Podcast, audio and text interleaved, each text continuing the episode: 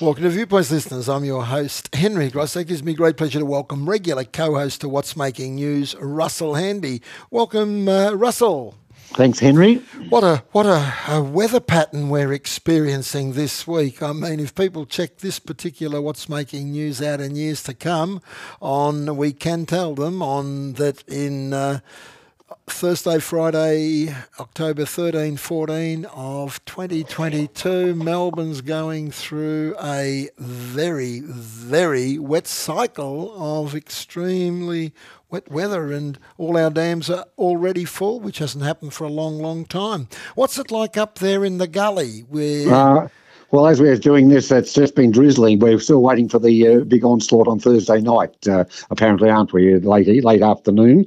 Uh, there's the country people that you uh, worry about. Of course, they're with the rivers and creeks. They're, mm. The reports are still coming in now that they're becoming isolated. Some of them, yes, and the mm, roads yeah, are blocked. Yeah. Mm. And I noticed the other night that the Thomson Dam, which is which is huge and is rarely full, I think it I think it's actually going to be full at the moment, or in the next day or so, for the first time in about just under 30 years. That's yes. quite amazing, isn't it? And the Eildon's already getting to the spillway stage, mm. I understand. Another one that's rarely. Yes, all, uh, look, the figures are all in the 90s and some are on 100 uh, yeah. uh, even. And uh, like the Cardinias, the smaller ones are even quite full. And Maroondah's a, a, a top, a full and flowing over, I think. So it's all uh, happening. Yeah, and there's more rain to come, which is, we've got to the point we've had more than enough. Anyway, what's news? We've got some very fascinating topics, Russell.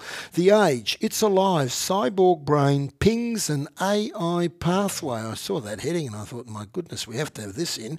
You know, in a world first, Melbourne based scientists have trained a dish of human brain cells to play the video game Pong goodness gracious me, we are we're making amazing advances in science and medicine, aren't we? We are indeed. And for those who don't know, and I was one of them uh, until I read this, Pong is a table tennis themed sports video game featuring simple 2D graphics. Came out by Atari many years ago. It consists of one moving spot, two paddles, and digits for scorekeeping. So it is a virtual uh, table tennis game. Mm. Now, now the cyborg brain. Tell us about that. That's that, which is what they they think they created. That's amazing, isn't it? That's right. It's sort of a petri dish uh, brain, you could say almost. Mm. The cyborg brain cell contains fewer neurons than a bumblebee's brain, uh, and but it does show signs of what they call of sentience. Now, sentience means not consciousness, or it's a capacity for sensation or feeling. But this, they don't have consciousness. Apparently, they've somehow been able to distinguish the difference there. Now, the researchers grew a, a layer of human neurons, uh, placed them on the top of an electrode array, and connected them to Pong. Now, the electrical impulses uh, to the neurons represented where the ball was. Now, signals from the neurons moved the paddle up and down. Now, cells that hit the ball consistently after 20 minutes were better at the game than cells getting no feedback. Now, uh, that's the evidence, therefore, perhaps is that neurons build networks, reorganizing, and can actually learn. Uh, and Professor David Winkler of Monash University says it, it's really an exciting start, uh, and people will build on this. They're also calling it dish brain, and it has uh, no immediate uh, ethics concerns, apparently, uh, about doing stuff with it. And apparently, they're going to now investigate the effect of alcohol on the performance uh, of these neurons. It's amazing. Now, this development, according to Professor Anton van den Hengel, the founding director of the Australian Institute for Machine Learning, Russell says it's a it's a big development uh, for artificial biological neural networks, but its AI remains far less intelligent than animals and that's in part because of the enormous amount of computing power and electricity the most powerful models need. Biological computers don't have that limitation because neurons are so energy efficient, Van den Hengel said. So we're a little ways off artificial intelligence actually overtaking us, Russell. You, Yes, the technology is not quite there in these big computers. I might uh, cap on. I remember the first IBM computers in the late forties. I think were huge. They took up a whole room, didn't they? Now you can get them in the palm of your hand. So perhaps things will change in that regard. Absolutely, it's a it's a fascinating story. Now the next one does involve somebody that I think you know, in the entertainment world, we, we all became very familiar with this sadly uh, no longer with this person, Russell. No, it was only last month, wasn't it, that uh, Olivia passed away. Uh, in news that would make the late Olivia Newton-John's heart sing, a team at the uh, ONJ Cancer Research Institute in Melbourne that uh, she helped to build has announced a breakthrough in a potential treatment of deadly pancreatic cancer. Now, uh, they've got a novel, it's a novel, a novel drug target that can improve the response of pancreatic tumours to immunotherapy. These days, we've talked about this a fair bit. The drugs aren't actually tackling the cancers directly, but enhancing our immuno uh, immunisation uh, self to do it, isn't the body to fight these. Um, the cancer is almost completely unresponsive to existing immunotherapy. Now, the plan is to help uh, treat the disease by reactivating the immune system to allow it to recognize and remove cancer cells. Now, this pancreatic cancer is a very vicious thing. The survival rate of only 11% uh, uh, to last five years after diagnosis. Uh, studies led by Professor Matthias Ernst. He's director of ONJ Cancer Research and head of La Trobe School of Cancer Medicine. Uh, now, it's yet to undergo human trials. Now, what it involves is the innovation of a particular protein found in a type of immune cell improved the response of pancreatic cancer to immunotherapy in preclinical models. And the actual immunotherapy with this uh, particular protein was able to reduce the spread of cancer cells to other areas of the body.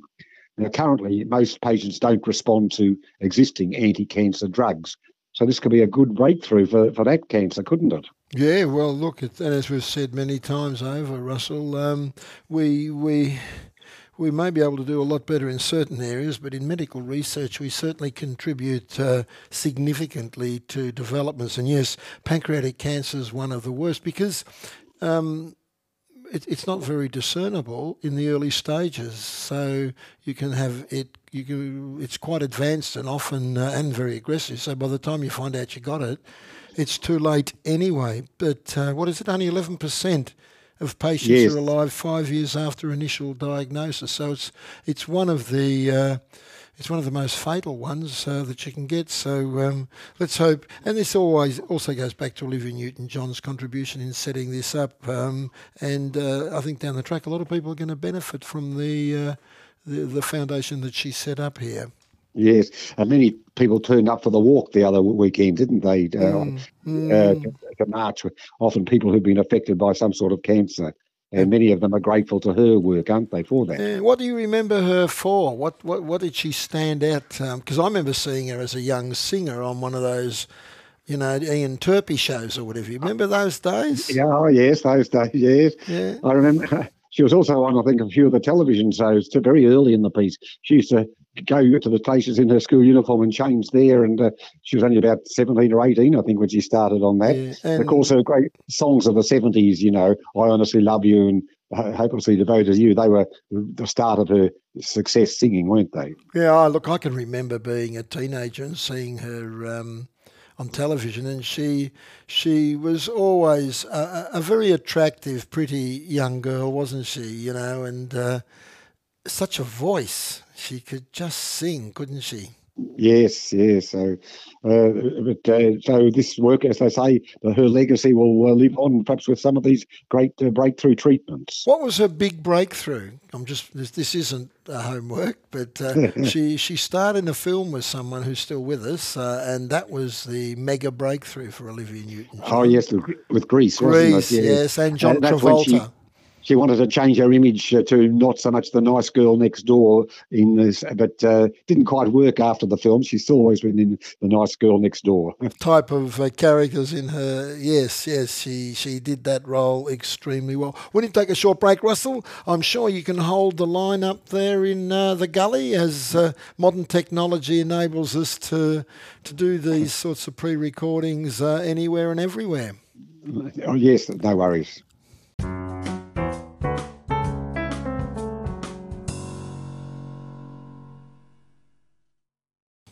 Welcome back to Viewpoints, listeners. I'm your host, Henry Grosek, and I'm in a discussion of what's making news with co host Russell Hanby. Welcome back, Russell. Thanks, Henry. If only the listeners knew what went on during breaks, both in radio studios and in pre recording studios, um, they'd certainly at least uh, get a laugh or something, wouldn't they, Russell? Yes. I have, I have uh, Rob there uh, doesn't uh, knows which buttons to press and when not to. yeah, it's interesting in the radio studio. At least with pre-record, we can do that. But when you're in the radio studio, there's two things. One is dead air. Dead air is death to a presenter, and the other one is when the microphone's on and um, you think it's off. And yes. I think more than a few presenters over the years and, and high profile, highly paid ones have, uh, I think actually Ian Chappell, former Australian captain cricketer, uh, who who was used to using occasionally, I understand, colourful language, was caught off air saying things, and, and he's not the only one. So um, no, but, no, the, the, golden rule is never swear or say anything inappropriate in a radio studio, even if it's off. That is exactly right. Anyway, moving on, Russell. Census, this is in the Age, shows the scale of COVID shift from the city. Australians fled Melbourne and Sydney to escape the harsh reality of COVID lockdowns, but most drew the line at departing their home state as they sort a safe place to ride out the pandemic. So people ran away, but not too far. No, we knew that people were leaving and going to the country and things like that. And that seems to be what they, they did, that kept local. The 2021 census data showed substantial levels of intra and interstate travel movement out of Sydney and Melbourne, particularly. Now, 79% of residents, or nearly 20 million, lived at the same address as a year earlier. So uh, we had about what 20% who didn't. Um, now, over the five years from 2016, say, uh, 41% of people changed address. That means, on the other hand, that 60% didn't. Now, 75% of the 9.8 million who did change address moved within their state. So three quarters of them stayed in the state. Uh, 9% did move interstate and 13% left the country, but the majority did stay within their state. Now, Sydney suffered the greatest loss of local residents, followed by Melbourne. And uh, in fact, uh, in the in the suburbs, seven thousand five hundred twenty-eight moved from the outer east, uh, like suburbs like Vermont and Bayswater. Gold Coast picked up most of intra and interstate movements, and Geelong gained thousands of people. Now, in Victoria, 58% were living in the same place they were five years ago. Now, that compares with the 2011 census, where more than 60% were. Now, of those who did move, 32% uh, moved to a different part of the state or stayed in the same suburb. So there's a big trend to perhaps move house but stay fairly local. Mm. And it, it, it's not really um, that surprising, Russell, given that Australia's got a, is a fairly stable country comparatively. It's not the sort of country where great masses of people are trying to escape uh, as refugees or you know find a better life elsewhere. Um, so, given that it's a relatively stable place with um, good lifestyle for most people and opportunities, as a, on a comparative basis, most people would stay relatively close to, to home, wouldn't they? You'd expect that. Yes, and I suppose when people work and move to uh, rural areas, they probably still want to be within cooee of uh, perhaps Melbourne in case they've got to go to meetings and that occasionally. You know. Yeah. yeah. Now that term within cooee, what, what is, yeah. where does that come from? Oh, that's an old word. I think it came from about the, the First World War, even earlier, didn't it? There's, yeah. there's a sound called uh, that is called cooee, isn't it? Cooee. Yes. Yeah. Yeah. yeah, it does. Does it go back to the First World War? That one? I think it does. I think it's. it's Gee, you've got a good memory. yeah, it's mainly it's mainly the call, of course. I think I see. Yeah, there's a call, uh, isn't the, there? The, the, two frequency there carries, I guess, and uh, it's a very unique sound, isn't can it? You, can you say it? Cooee. That's pretty good, Russell. Yeah, that's all right. Yes. No, I won't just say that now. oh my goodness! Uh, how do you put up with me? don't answer. Don't, you don't have to answer that. No, you're assuming that I do put up with you, but it's still anyway. Well, you've only got yourself to blame. All those years ago, when you trained me and mentored me, it's your own fault. So uh, you get no sympathy. No, I'm very grateful to the opportunity you gave me. I'll stop being silly. Now, um, we've got a great festive season ahead of us, according to retailers. I read this piece, Russell, and I wondered how much of it was based on factual evidence, this prediction, versus wishful thinking. I'll let you. I'll let you. I'll let you explain it. Well, the headline in the Herald Sun: the sixty-four billion dollar festive season splurge. Australian retailers expect a sixty-four billion dollar bonanza holiday season as uh, customers brush aside higher living costs and rising interest rates to deliver a forecast 3% lift in spending. And uh, yes, the spending spree they anticipate will start in the first three weeks of November, which is not far away. Uh, and consumers are set to spend $63.9 billion in the pre Christmas sales. That's up 3% on last year. And uh, in, if we narrow it down to Victorians, we're expected to spend about 16.5 billion on the pre-Christmas sales, up 0.8%. Now, um, Australian Retailers Association and the Roy Morgan and Salesforce have come out with these predictions. Uh, now, the COVID lockdown and uh, the various travel restrictions ruined Christmas sales in the past two years. And uh, but apparently confidence remains high now for a bumper holiday period. Uh, most sales will, will be between November the 14th and December 24. The Australian Retailers Association CEO Paul Zahra said that after the last two years, there's generally a sense of prosperity. He says people are spending the savings they made in the past two years and uh, overseas travel costs have gone up about 30%. So families are choosing to holiday in Australia, which will be great for the cafes and restaurants, and they're predicted to flourish with more than $9 billion trade. That's up 16.3% on last year. As you say, it, whether it's actual facts or whether it's wishful thinking, it, it, probably does help though, because people think, oh, yes, we, we're all spending. Mm. It is interesting, uh, and I said wishful thinking only on the back of real hearing just earlier today, Russell, that petrol prices can be expected to go up to up to two dollars fifteen per litre. Um, and interest rates are going to be raised apparently again by the RBA. So, and we're, we have been told that recession is uh, on the horizon, possibly for our country. So, um, will this be a sort of a last hurrah spend up, or will people uh, tread a bit more cautiously given the, the looming economic uh, clouds that are gradually or quickly enveloping us? Yes, I don't know. Probably people will say, well, let's worry about that later. Let's have a good time now. I don't know. That might be the thinking. That may well be the thinking. Well, we'll find out. We'll be back here in uh, next year and we'll know whether you've emptied all your money out of your accounts on Christmas gifts and uh, whether I have, and we can swap stories on what we what we bought for whom. Uh, we'll see how. Yeah, we'll see, we'll how, see we, how go. we, go. Now the odd spot. Um, my God, this is a pumpkin and a half of a story. Yes, Travis Gienger or Gienger is uh, getting used to smashing pumpkin records. Earlier this week, he won almost $37,000 by growing the largest pumpkin ever recorded in the USA. He nicknamed the 116 kilogram behemoth Maverick, strapped it to his truck, and drove 35 hours to enter it in a competition in California. Travers won the same competition in 2020, but this time it broke the US record by less than three kilograms. Maverick weighed about the same as a hatchback vehicle, but it was still 65 uh, kilograms shy of the world record that was set in Germany last year. But it's a massive pumpkin, that one. you could be eating pumpkin all year, eating that one. I mean, I mean, it's heavier heavier than a hatchback or close to the weight of a hatchback vehicle, and, and he called it Maverick. Now, did you ever watch that show, Maverick? Yes, I think back years ago. I can't remember too much about it, but uh, there was a western, of course, wasn't it? Western, yeah, and it was a pretty good one at the time. And of course, a Maverick is uh, something which is um, not the not not not the norm. It's uh, it's out of out of the box, a bit uh, left field or whatever. So and a pumpkin that size certainly would. My God, he would have needed a truck to carry that.